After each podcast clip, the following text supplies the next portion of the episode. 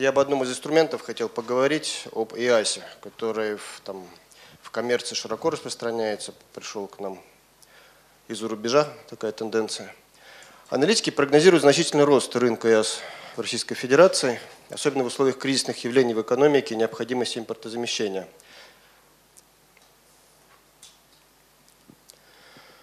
Распоряжение правительства РФ от 2015 года, номер 995, о концепции перевода, обработки, хранения государственных информационных ресурсов, в общем, о национальном ЦОДе страны есть. И э, эта централизация перевода информационных ресурсов позволит повысить эффективность деятельности федеральных органов исполнительной власти и так далее и тому подобное. Но суть сводится к тому, что все ведомства использовали совместно некие ресурсоемкие площадки. Они строили каждый в свою очередь соды, которые бы потом простаивали.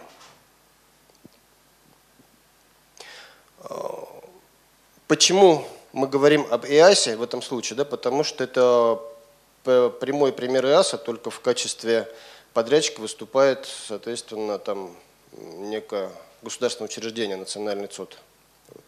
Какие сейчас примеры уже есть аутсорса в ведомствах? Федеральное казначейство использует аренду ЦОД, также использует собственный ЦОД. ФОМС арендует ЦОД, ФСС и про ПФР я расскажу отдельно сейчас. Вот.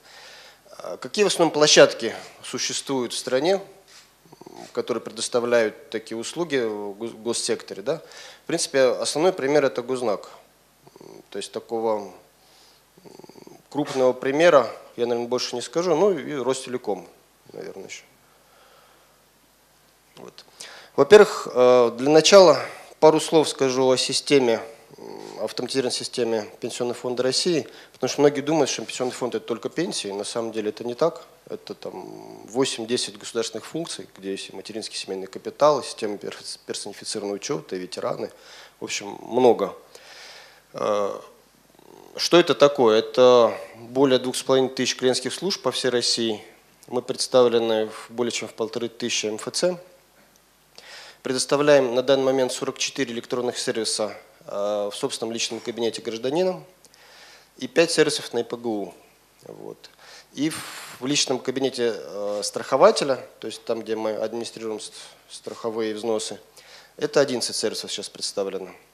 Порядка 50 миллионов обращений граждан на данный момент и более 5 миллионов страхователей зарегистрировано в наших личных кабинетах. Какова на данный момент схема функционирования вычислительных комплексов э, в пенсионном фонде? У нас одна из самых серьезных в стране МПЛС-сетей, которая состоит из двух э, составляющих, основной и резервной.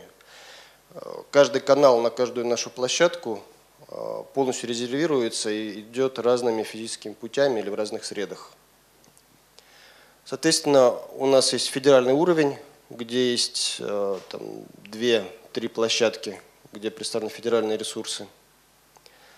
А федеральный уровень – это удаленные комплексы, которые служат для резервирования в основном. Региональный уровень – это 84 региона по всей стране. И на районном уровне – фактически представлены уже там не серверные площадки, а пользователя. И какой э, опыт есть у нас использования ИАС, Пенсионный фонд России? Мы э, сумели заключить договор аренды как раз с Гознаком для того, чтобы не строить собственный ЦОД. Э, в ЦОДе, который имеет сертификация не, не Tier-3, а это самое design Tier-3. Но это тоже достаточно серьезная площадка. Мы по другому договору арендуем вычислительное оборудование класса High-End. Это IBM мейнфреймы э, и сервера X-Series. Арендуем инфраструктуру виртуализации. Также по другому договору арендуем серверную поддержку. И в результате у нас возникает существенная экономия капитальных затрат. Вот. Этим мы фактически, это наша попытка э, сложить ситуацию, в которой мы пользуемся ИАСом практически в, на государственном уровне, потому что госзнак это тоже государственное учреждение со стопроцентным э, государственным капиталом. Вот. И фактически при незначительных изменениях в законодательстве мы можем уже участвовать э, в национальной программе национального ЦОДа. Вот. вот какой примерный экономический эффект показывает э, ситуация с этими договорами. То есть если бы мы строили ЦОД сами, покупали бы оборудование, то в пятилетней перспективе мы потратили бы на 260 миллионов рублей больше. То есть, в принципе, это очень неплохой результат. Порядка 30%, как минимум, если смотреть на пятилетие. Какие сложности возникают при использовании ЯС, какие мы наблюдали? Да? Нам пришлось разбить это на три разных конкурса и госконтракта, то есть аренда ЦОД – это отдельный контракт, аренда серверной инфраструктуры, сопровождение серверной инфраструктуры – тоже отдельный контракт. Мы в результате получили полноценный АС, но это несколько договоров, несколько поставщиков услуг, дроб, дробление SLA, соответственно, и ну, неудобно. Вот. Но у нас не было прецедентов чтобы где-то можно было скопировать э, тендерную документацию. А собственными силами преодолеть вот этот бюрократический барьер нам не удалось пока что. То есть мы на этом пути, возможно, у нас там в следующие разы получится это как-то все интегрировать. Какие есть ограничения в законодательстве Российской Федерации по использованию ИАС, в том числе, кстати, по использованию национального, национального ЦОДа? То есть это, во-первых, Федеральный закон 152 о персональных данных, которым Пенсионный фонд России, соответственно, обязан прислушиваться, потому что персональные данные граждан крутятся в нашей системе Big Data. Вот. 44 ФЗИ 149. Таким образом получается, что э, для того, чтобы полноценно арендовать э, ЦОД и вычислительную, э, вычислительную инфраструктуру внутри него, необходимо обеспечить требования в стек э, России для возможности сертификации этой площадки, который подразумевает обязательно, чтобы это был персональный бокс, то есть доступ физически только сотрудников организации, которые арендуют. Да? Это собственная сеть, частное, частное облако, защищенное нашими ресурсами криптозащиты.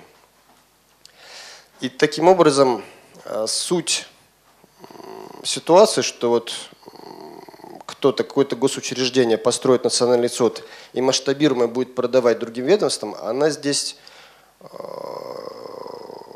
суть уже меняется, потому что для того, чтобы арендовать, нужно каждому выгораживать свою площадку в ЦОДе. Фактически маленькие микроцоды на одной площадке. То есть это не единый ЦОД, где масштабируемо предоставляются эти услуги.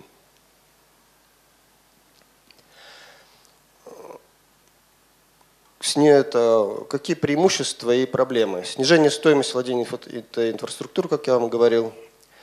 У нас появляется дополнительная возможность по использованию отечественного производства в рамках программы импортозамещения.